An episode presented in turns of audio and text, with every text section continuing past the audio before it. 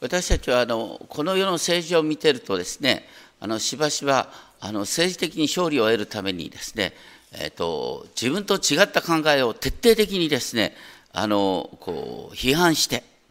そして、えーと、対立関係を明確にしながらですね人々をまとめていくっていうことがしばしば行われでもそれってあの争いと憎しみをですねあの後に残していくことがありますから必ず次の問題の種になるっていうことです。政治ってのは難しいんですがあの僕が若かった時にですね多くのクリスチャンは非武装中立論を支持していたように思います。そしてその理想を強力に主張していたのが日本社会党ですがあのその党首が1994年に首相になった時突然ですね自衛隊と日米安保条約を容認するという現実路線にスパッと展開して転換してしまった。で今やあのウクライナ問題でですねあの NATO というあれは軍事同盟の会合なんですけれどもそれに日本の外務大臣が参加するといったって何の意見にもならないっていう今50年前だったら大変なことになってたロシアのウクライナ侵攻によってですね、ドイツのメルケル政権が16年間ですね、ロシアとの融和政策を続けていたことが、これ反対に真っ向から批判されるような事態になっている。要するに、50年前の常識だとか30年前の常識って結構変わるんです。私たちはついついセンスあの政治で話するときに、あれは相手が絶対絶対的に間違ってるんだなんて言うんだけど、なの60年経ったらガラッと変わってるっていうことをね覚えて本当に考え直さなきゃいけない。僕の前の時代ってちょっと前の時代ってあの学生運動がえらい盛んだった時ねあの時はみんなが安保反対非武装中立って言ってたそれに反対したら袋袋叩きになった。僕あの頃からあんまり意見は変わってないんですが 世の中はどんどん変わるなと思いながらいます今から2000年前のイスラエルにおいてもこの政治問題ってのはすごいホットなイシューだったんです。ローマ帝国に対してね徹底的にね断固とした態度を取ろうっていうのがパリサイ人の派。一方ですねローマ帝国と喧嘩したって勝てねえんだから仲良くやろうよっていうのがヘロデ島って。ヘロデ島って何て言うかっていうとイエス様が誕生した時の王様はヘロデ大王だったね。イエス様が十字架にかかる時のですねあの国主っていうのはヘロデ・アンテパスっていうこれもあのヘロデの息子なんですね。だからそういうあのローマ帝国の傀儡政権と仲良くするのがヘロデ党ですね。一方ユダヤの独立を大切にするっていうのがパリサイ派。その議論の中でイエス様はどういう立場を取るかっていうのが今日の面白いところですね。このマタイの22章の記事というのはあの21章の23節からの流れ。これはねあの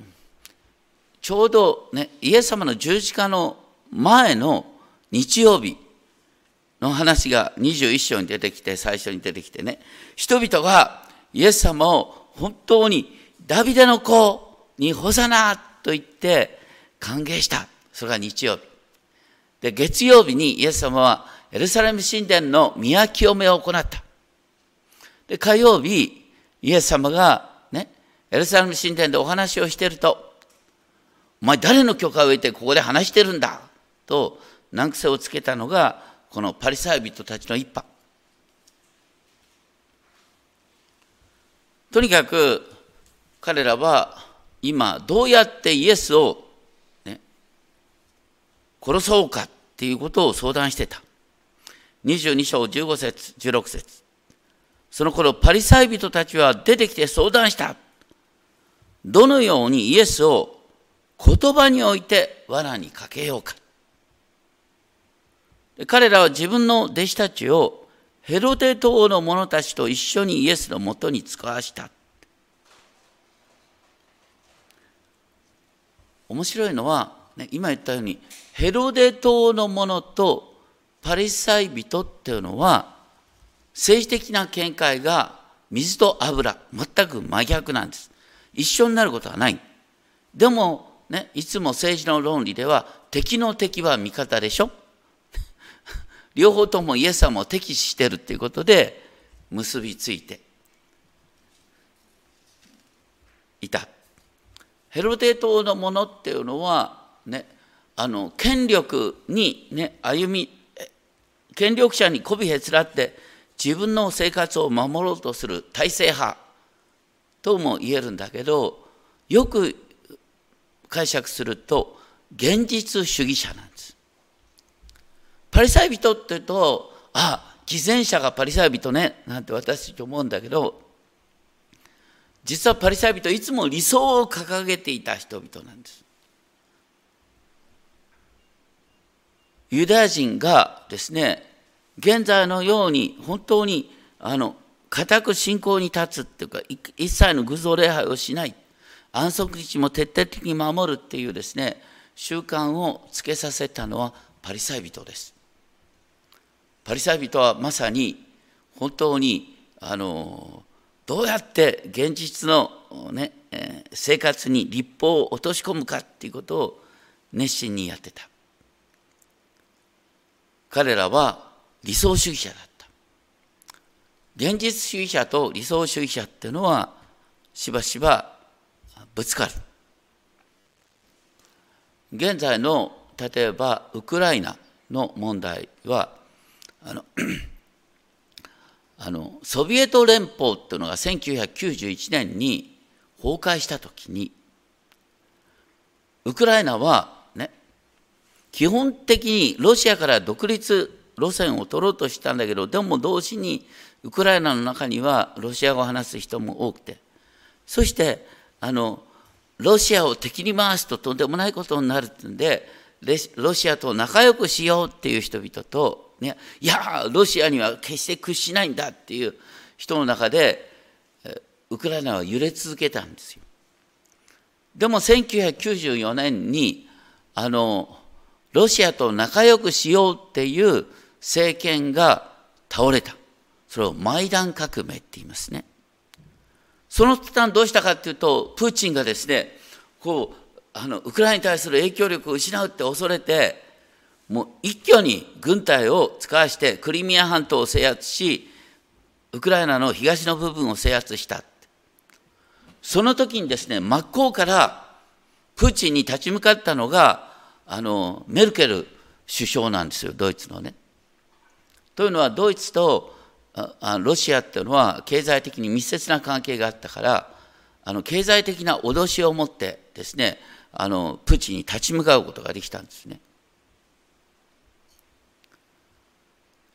いわゆるあのと忘れした。まあ、とにかくですね、あの時にあの和平を結んでですね、えー、差し当たりあのプーチンの軍事侵攻を止めたわけですよ。でも今ねあのプーチンがあれだけ激しいことをやったら結局プーチンのお金を賄ったのはドイツなんだっつってドイツが矢面に立たされてるのメルケルさんが悪者になっちゃってんだよな。まあ、とにかくあのそういうことってのは政治の世界にあるんですね。でパリサイ人の弟子たちはここでイエス様を言葉において罠にかけるためにですね、おべっかを使いながらこう言った。イエス様、先生、私たちは知ってるんです。あなたが真実な方で、真理に基づいて神の道を教え、誰にも遠慮しない方であるということを知ってる。あなたは人の顔色を見ない。人の顔色を見ないっていうのはどういう話かっていうと、あの、ついこの前ですね、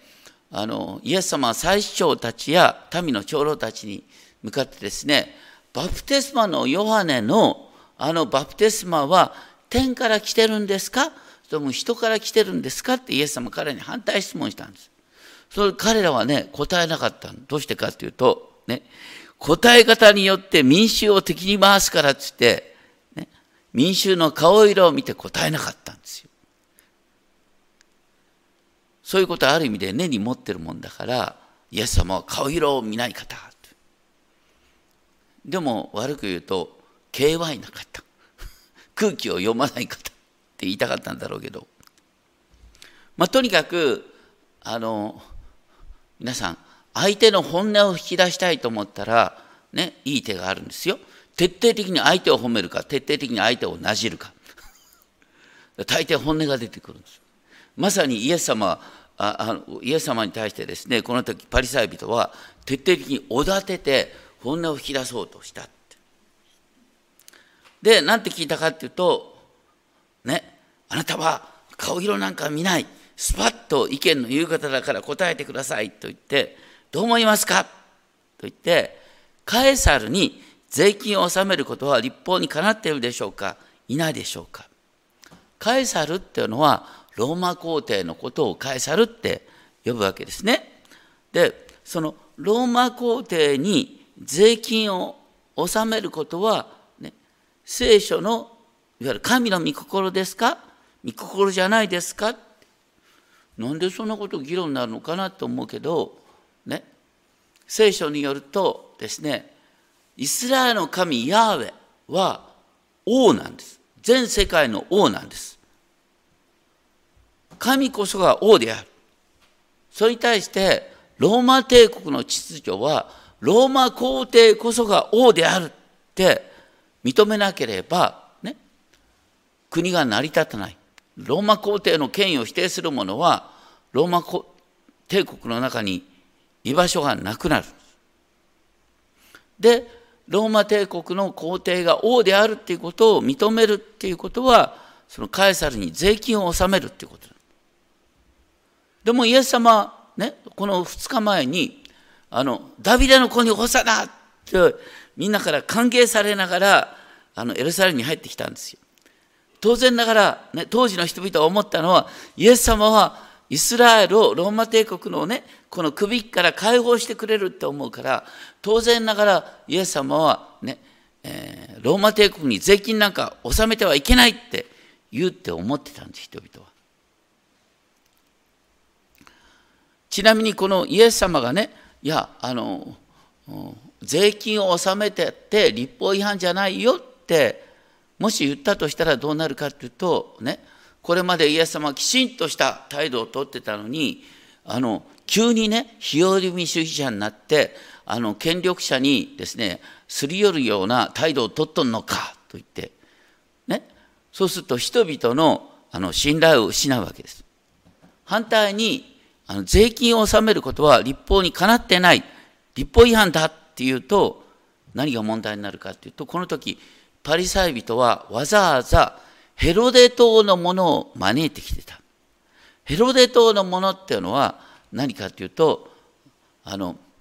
ゆる政権に反対する人をね密告することに情熱を傾けてるのがヘロデ島のものなんです。現在のプーチン大統領に都合の悪い、ね、話をするものを捉えてくるっていうのが、ね、今ロシアの中にそういう人がいるわね。それと同じような立場を取るのがヘロデ島のもの。彼らとしては秩序を保つ、ね、国の秩序を保つっていうことに熱くなったから。だからイエス様はそう簡単にね、どちらの答えをしてもまずいって。ちなみに、あのこの並行、このちょっと後にですね、ルカの福音書22章70節を見ると面白いことがわかる。ルカの福音書22章70節ではですね、あの、3日後に、あの、イスラエルの指導者は、イエス様を最高議会において尋問し、イエス様が神の子であるっていう言葉を言うのを引き出した。で、イエス様はご自分が神の子だって言った。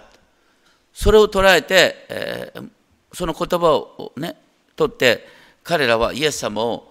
ローマ総督の前に立たせた。で、何て言ったかっていうと、この者は我が民を惑わし、カエサルに税金を納めることを禁じ、自分は王キリストだと言っていることが分かりました。イエス様がご自分を神の子だって言うってことは、ローマ帝国に反旗を翻すものである。税金納めることを禁じるものであるっていうのが当時の常識的な感覚なんです。だから、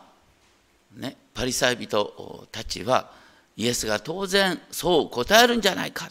て期待しながらヘロデ島のものを連れてきたんですけどもそれに対してイエス様はね19節彼らの悪意を見抜いてこう言った。なぜ私を試すのですか偽善者たち。税として納めるお金を見せなさい。って言われた。税として納めるお金見せてごらんって。彼らはねこれ実はこれイエス様の罠だったんだけどもね。ついふと銀貨を見せてしまった。これはねとんでもないことなのよ。あのデナリ銀貨にはあの皇帝の肖像と皇帝の名皇帝の、ね、権威が書いてある。当時は皇帝ティベリウス。皇帝ティベリウスの肖像画の下にアウグストス・ティベリウス神聖なるアウグストの息子。まあ簡単に言うと神の子であるっていう因果をしてあってそして裏には最高祭司って書いてある。だから、パリサイ人から見たらデナリ銀貨っていうのは普段からねこう汚らわしい偶像のものっていう感じがするんです。でも彼らはそのようなことを言ってながらでもいつもデナリ銀貨を持ち歩いてたんです。どうしてかっていうととっても便利だから。ね。デナリ銀貨があるとどこでも買い物ができるんですよ。でもね、神殿には持ってこないはずなんです。ね、神殿で、ね、使おうと思ったら、それはね、あの偶像をね、神の宮に用いれるだとか、神の宮に捧げるなっていうことになるから、そのために、エルサレム神殿の外庭には、あの両替商っていうのがいたんですよ。だから、ローマのデナリ銀貨をね、神殿だけで通用するですね、銀貨に取り替えるための両替商がいたんだよ。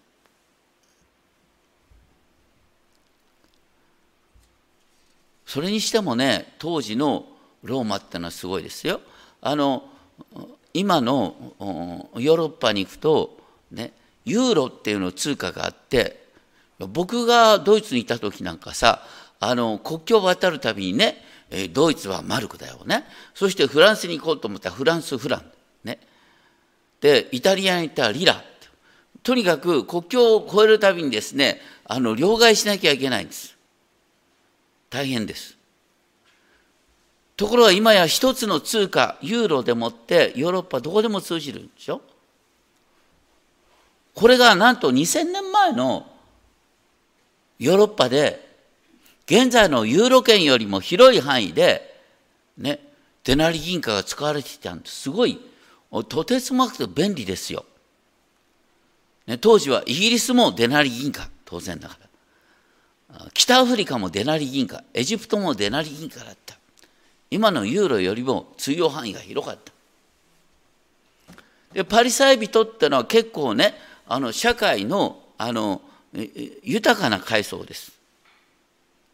結構ね商業で商取引で、ね、稼いでいた人々があのパリサイ人ですよ。彼らはだから普段の生活ではローマ帝国のこの銀貨を用いてそしてローマ帝国一つの市場であるっていうことを利用して彼らはお金儲けをやってたんですよ。でも神殿に来たら急にですね頑固にですいや我々は偶像と偶像と一切縁を切ってるんですみたいな態度をとってですねあのローマ皇帝に税金をあの納める必要はないみたいなことをあの教えたりしながらでも自分はちゃんと収めてるんですよね。そういうそういうのがとにかくイエス様から見たら偽善者なんですがとにかくイエス様はあの彼らがデナリ銀貨を持ち歩いてるってことを白日の目にさらしてしかもそれは神殿の中においてねとにかくイエス様はこの銀貨この、ね、像は誰の像ですか？この名は誰の名ですか？って言って彼らは返さるのです。って答えざるを得なかった。それを通ってイエス様はですねすぐそこさんに言った。もうカエサルのものでしょ？だからカエサルに返したらいいんだよ。カエサルに返したらいいんだよっていうのはあのね税金を納めてもいいとかいう話じゃないんです。あのそういう議論を、うん、飛び越えてですね何言ってるかっていうとあのあなた方はねローマ帝国の権威を否定しているようでありながら皇帝が保証する通貨を持ち歩いてそれで生活してんだよね。ってでもこれがカエサルのものって言うんだったらスパッとカエサルに返したらいいじゃないのってある意味皮肉を言ってんです。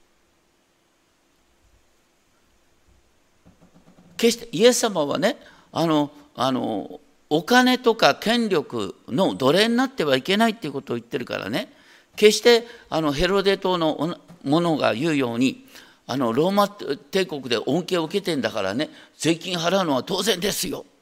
なんていうそういう意味でイエス様は言ったんじゃない。彼らの矛盾をついたんです。これカイサルの印ついてるのかカイサルに返したらいいじゃないのって言っただけ。でも神のものは神に返す。神のものってのは何かっていうと神のものは全てなんですよ実は。私たちの体も財産も全て神のもの。私たちは神の形に創造されているでしょ。私たち人間は全てイメージオブゴッドな神の形に創造されている。さっきのコインはイメージオブカイサルなんですね。カイサルのイメージ。それがコインなんですけれども、人間は神の形、神のイメージを表すものとして創造されている。だから私たち問われているのは、一瞬一瞬、ね、神に従うのか、それとも自分の都合を優先しているのか。神の御心に従おうとしているのか、それとも自分の都合、自分の便宜を優先しているのか。それが問われているんだよっていうことをイエス様はおっしゃったこの後イエス様は本当にご自身神の御心としてなんと犯罪人とされながら十字架にかかっていく私たちも、ね、問われてるのはこの世的なあれかこれかではなくしてあなたは本当にイエス様に習う覚悟があるかっていうことが問われているんだ。これがしばしばね、あの、カエサルのものはカエサルに、神のものは神に。あの、政教分離の話としてね、よく引用されることがね、カエサルのもの。だから経済は、また政治はね、政治として考えようと。ね、神様のことは神様のこととして考えようと。それはちょっとどうなのかな。すべては神のものなんですよ。で、私たち自身が神のものなんです。私たちは、あの、この世で政治のことで結構熱くなる場合、政治の議論とはクリスチャンの間でも熱くなる場合があるんだ。でもね、政治議論というのは本当に最初に言ったように、50年経ったら議論がすっぱりと変わる。状況があったらガラッと変わるんですよ。そのものじゃなくて本当にその時その時あなたはどのように誠実に生きようかっていうことが問われているんだ。あれかこれかではなくして今ここで何を大事として生きるのかっていうことが問われている。例えばこれが経済のことで言うとねあの私たちはこのお金が自由に使うことができる市場経済の中で生きてで自由な市場経済っていうのは必ず貧富の格差を生み出すんです。でも貧富の格差を生み出さないようにしようと思ったら市場経済をコントロールする必要があるでしょ。でそのためにはどうする必要があるかというと官僚に力を持って政府が力を持ったら、ね、この格差あのできないようにできるかもしれませんけれども官僚が力を持ちすぎると政府が力を持ちすぎるとどうなるんですか？大抵権力ってのは腐敗するんだよ。別の問題が出てくるんです。この世の政治ってのは必ず一つの問題の解決が必ず別の解決になるんです。でしかもその議論の中で私が相手を徹底的に罵るようなことをしたらそれ自体が次の問題になってくる。イエス様は神にも使え富にも使えるってことはできない。まず神の国と神の義を求めなさいとおっしゃった。だから今ねいつでもどこでも、ね、経済活動をするんでもこれは経済の論理として流れる部分があるんだけどあなたとしては、ね、神に従うのか、ね、それとも自分の都合を優先してるのかっていうことは日々問われているんだよ。お金なんか所詮カエサルのもの道具に過ぎないんだ。そんな道具に振り回されるんじゃなくてあなたは今ねどのように生きるかっていうことが問われている。しかも結構いろんなことってねあれかこれかの方がすっきりとした方があの気持ちが落ち着くんだけどでもねあのサタンはいつも対立関係を作ろうとしてどっちかに決めろよみたいな形でサタンは誘惑をする。そうじゃなくて多くの問題っていうのはね問題を抱えたまま生きるっていうことが実は大切なんです。時間をかけて落ち着くところに落ち着くまで待つことができる。それがあの問題を抱えたまま生きる力。そのために私たちはイエス様におすがりすることができるのかなと思います。徹底的に互いを非難し合うような状況というのはより大きな悪を招くっていうことを覚えたいと思います。目の前の問題あれかこれかじゃなくて本当に神の視点から政治のことねいろんな対立関係のことを見直していくっていうことが必要かなと思います。お祈りをしましょう。天のお父様、私たちは知らないうちにサタンの土俵に立って徹底的に違った政治見解の人を安けようとしたり批判したりしようとすることがあります。でも50年60年経ってみると本当に国の論調は変わってくるものです。あの時あれほど熱くなってたことがなんでこう変わるのかと思えるような現実があります。どうかそのようなことにとらわれるんではなくして一瞬一瞬どれが神が喜ばれる生き方なのかそれを問うものとさせてください。今憎しみの連鎖がウクライナで起きています。本当にこれ自体恐ろしいことです。どうかあなたがこの状況の中に見てを差し伸べてください。互いに憎み合うことではなくしてあなたの解決を待つことができるそのような政治をそれぞれの国に実現させてくださいますように私たちクリスチャンがそこにおいて平和を作るものとして機能できるよう導いてください。尊き主イエス・キリストの皆によってお祈りします。